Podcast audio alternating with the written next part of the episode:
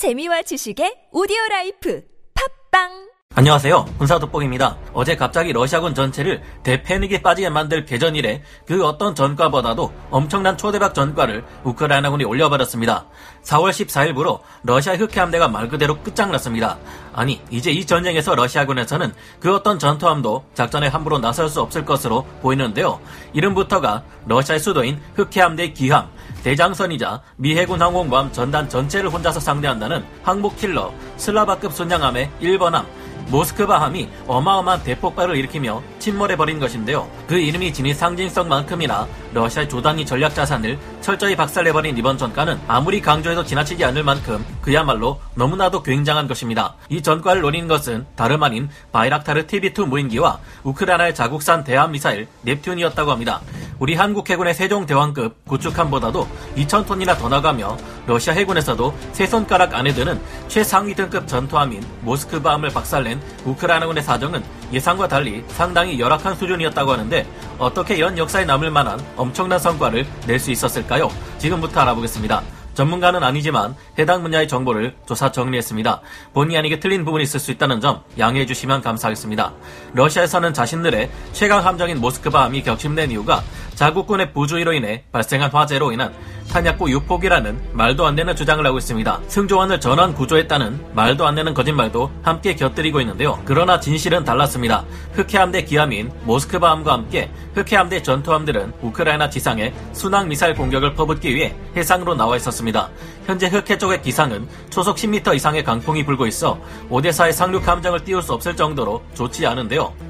현지 시각으로 2022년 4월 13일 우크라이나 측은 흑해 약화된 기상 상황을 틈타 미콜라이오 방면에서 바이락타르 TV2 무인 공격기들을 띄웠습니다. 무인기들이 공격해오자 러시아 해군의 시선은 모두 이쪽을 향하게 되는데요. 모스크바함은 함대공용으로 개조된 S-300을 64발이나 탑재한 거대한 대공 미사일 플랫폼이기에 러시아의 함정들 중 유일하게 함대 방공이 가능한 함정이며 동시에 지상발사 대한미사일 사거리 밖에서 타격할 수 있는 함정으로 만만하지 않을 것이라 예상할 수 있습니다. 그러나 사실 며칠 전부터 우크라이나 해군 항공대에서는 바이락타르 TV2 무인기를 동원해 러시아 해군 함정들과 치열하게 교전하고 있었습니다. 이때 바이락타르 무인기들이 모스크바함의 함대공 미사일을 모두 소진시켜버렸다는 주장도 있고 단순히 시선을 집중시켰다는 주장이 있지만 어느 쪽으로 보나 모스크바함의 함대 방공에 빈틈이 생긴 것은 분명했습니다. 그 사이 오데사 방면에 대기하고 있던 우크라이나군은 네 발의 우크라이나 자국산 넵튠 대함 미사일을 발사했고 그중 두 발의 넵튠 미사일이 단번에 모스크바함에 좌현을 뚫고 들어가 버렸습니다. 충격적이지만 이 사진처럼 러시아 해군의 탄약고 관리는 엉망 그 자체이며 이런 곳으로 대함 미사일이 뚫고 들어갈 경우 어떤 일이 발생할지는 뻔하겠죠. 안 그래도 모스크바함은 혼자서 미 해군 항공모함 전단을 상대하겠다며 지나친 과무장으로 도배되어 있는데 유폭이 일어난다면 엄청난 폭발을 일으키며 밤하늘을 대낮같이 밝힐 것입니다. 역시나 현지 시각으로 4월 14일 우크라이나 측에서는 러시아 해군의 슬라바급 순양함 1번함인 모스크바가 오데사 근해에서 우크라이나제 넵튠 대함미사일 두 발을 맞고 대파되었다고 보도했습니다. 그리고 이 발표 후 몇 시간이 지나지 않아 러시아 측에서도 모스크바함이 화재 이후 탄약고 유폭을 일으켰고 승무원들이 모두 대피했다고 인정했는데요. 슬라바급 순양함의 1번함인 모스크바함은 양현 측의 피천 불칸 미사일 발사대를 8개씩이나 달아놓은 미친 물건인데 이 때문에 측면 피격 즉시 유폭이 발생하기 쉽고 이만한 거대 미사일이 유폭할 경우 사실상 손상 통제 따위를 생각할 때가 아니게 됩니다. 결국 현지 시각으로 4월 14일 오전 1시 5분 모스크바 함으로부터 SOS 신호가 발신되었고 오전 3시경 모스크바 함은 54명의 선원만을 남긴 채 485명의 승무원과 함께 캄캄한 바닷속으로 침몰했다고 터키와 루마니아 측이 발표했습니다. 하필 이날 기상 상황도 무척 안 좋은 데다 수온마저 낮아서 더 이상의 구조 작업으로 인한 생존자는 없었다고 하는데요. 현재 러시아 흑해함대 사령관인 이고르 오시포프 상장의 행방에 대해서는 모스크바 순양함과 함께 가라앉았다는 설과 함께 러시아에서 체포되었다는 설이 함께 나돌고 있는 중인데요. 놀라운 점은 이 같은 전과를 올린 우크라이나군이 공식적으로 보유한 넵튠 대함 미사일의 발사대는 단 한 대뿐이라는 것입니다. 전쟁 이후 급하게 발사대 몇 량을 추가 배치했다는 설도 있기는 하지만 공식적으로 확인된 바가 없는 상태인데요.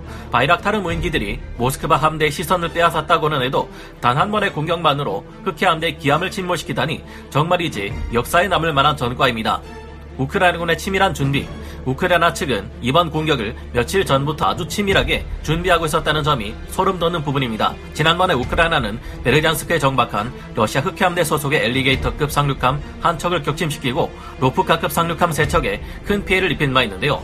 이 때문에 더 이상의 오데사 상륙 작전은 어렵다 느낀 러시아 해군 측에서는 대신 해상에서 순항 미사일을 쏘아대기 시작합니다. 러시아 흑해함대 소속 수상함들은 이후에도 꾸준히 오데사 근해에 진입하거나 오데사의 미사일 공격을 해댔는데요. 오데사에서 우크라이나 군의 기갑 여단 하나가 빠져나와 헤르손으로 향하자 바로 그곳의 전선이 위태로워지는 것을 본 러시아군은 상륙까지는 불가능하더라도 헤르손의 러시아군들을 지원하기 위해 계속해서 오데사를 미사일로 공격해 견제하려 한 것입니다. 그러던 중 우크라이나는 아주 의미심장한 계획을 세우기 시작합니다. 우크라이나는 모스크바함에 대한 공격을 실행하기 이틀 전 해군 공식 페이스북에 다음과 같은 의미심장한 넵튠 일러스트를 올렸고 공격 전날에는 즈미니 섬 전투기념 우표를 발매해 대함 공격으로 즈미니 경비대에 복수를 하겠다고 암시했습니다.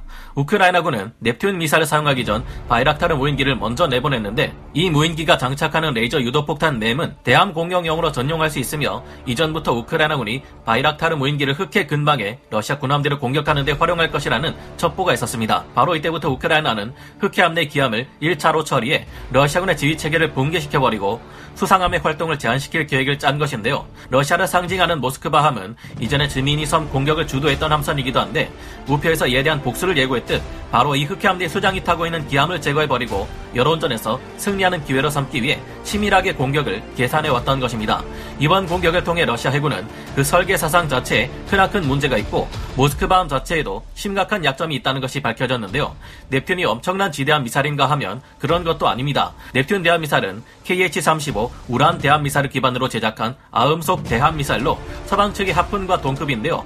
따지고 보면 이때 쏜 것이 우리 해군의 해성 대함 미사일이었어도 충분히 모스크바함을 침몰시킬 수 있었다는 것입니다.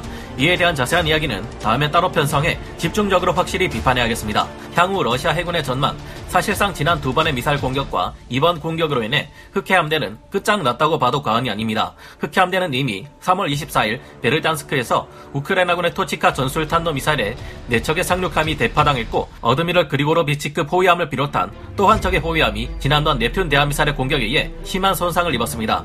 우크라이나는 아직 사정거리 300km 정도의 넵튠 지대함 미사일을 가지고 있는 데다 사정거리 100km 정도의 토치카 U 전술 탄도 미사일도 가지고 있습니다. 게다가 대형 무인 정찰기인 투폴레프 141 또한 사정거리 1000km 수준의 순항 미사일로 개조하고 있죠. 게다가 최근 영국이 우크라이나에 대함미사일을 제공하겠다고 밝힌 상황이기에 우크라이나의 대함미사일 전력은 갈수록 더 보강될 전망입니다. 반면 러시아 쪽은 유일하게 함대 방공이 가능하면서 동시 지상발사 대함미사일의 사거리 밖에서 공격할 수 있는 전투함인 흑해함대의 기함 모스크바함을 잃었습니다. 아직 러시아는 두 척의 슬라바급 순양함인 어드미럴 유스티노프함과 바랴그함을 가지고 있지만 이들은 현재 터키 측에서 보스포러스 해협을 차단해버렸기에 증언을 올 수가 없는 상태입니다. 현재 러시아 해군의 유일한 항공모함이자 최종 보스처럼 여겨지는 어드미럴 쿠제네초프급 중항공 순양함은 2018년 사고가 발생한 탓에 아직도 수리 중이며 설령 밖으로 나온다고 해도 제대로 된 작전 능력을 발휘할 수 있을지 장담할 수 없는 상태입니다. 이 때문에 현재는 러시아의 키프로급 핵추진 순양함이 러시아 해군 전체 기함 역할을 하고 있지만 문제는 현재 이것 또한 북해에 갇혀 나오지 못하고 있는 상태라는 것인데요. 현재 러시아 흑해함대 중 함대 방공은 둘째치고 스스로를 지키는 개함 방공이라도 가능한 것은 고작 해야 3척에서 4척의 3,000톤급 호위함뿐입니다. 현재 흑해함대로는 오데사 상륙 작전을 수행하기는커녕 최악의 경우 우크라이나의 대한미사일 추가 공격으로 인해 과거 구례 군항 공습에 버금가는 엄청난 피해를 입게 될 것을 우려해야 될 판인데요. 구례 군항 공습이란 태평양 전쟁 말기인 1945년 7월 24일에서 28일간 일본의 4군항 중 하나인 구례항에 남아있던 구 일본군 해군 연합함대 잔존 전력을 선멸시키기 위한 미영 연합군의 고속 항공모함 기동 부대의 대규모 공습 작전을 말합니다.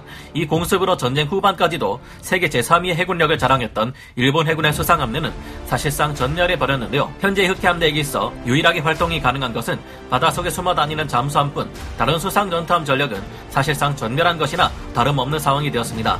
흑해 함대가 모스크바 함을 잃었다는 것은 흑해뿐만이 아니라 우크라이나 동남부에서부터 크림반도 이르기까지 공역에 거대한 빈틈이 생겼다는 것을 의미하며 이후로는 개전 초기에 활약했던 것처럼 바이락타르 TB2 무인기가 더욱 활개치며 여러 곳에서 활약할 수 있게 되었다고 볼 수 있습니다. 그리고 이는 오데사가 러시아 수상함대나 상륙함대로부터 완전히 자유로워졌음을 뜻하기에 오데사를 지키고 있던 제5전차 여단을 비롯한 막강한 다섯 개 여단이 헤르손에 들이닥칠 수 있음을 뜻합니다. 이제 헤르손에 갇힌 러시아군의 운명은 바람 앞에 등불 상태이며 있으며 이 기세를 몰아 우크라이나군의 강력한 전차 여단과 기갑 여단은 동부 돈바스를 향해 나아갈 수 있게 되었는데요. 여러모로 러시아군에 크나큰 충격을 안겨준 사건이자 헤르손 공세를 위한 포석이 된 모스크바함 공격은 앞으로 두고두고 회자될 전쟁사의 한 획을 그은 사례가 될 것 같습니다. 앞으로 이와 같은 통쾌한 일이 계속 발생해서 무력 침공을 함부로 감행하는 일은 곧 침략 전쟁을 시작한 국가에게 멸망이라는 결과로 돌아올 수 있다는 것을 알려주기를 바랍니다. 오늘 군사 돋보기 여기서 마치고요. 다음 시간에 다시 돌아오겠습니다. 감사합니다. 영상을 재밌게 보셨다면 구독, 좋아요, 알림 설정 부탁드리겠습니다.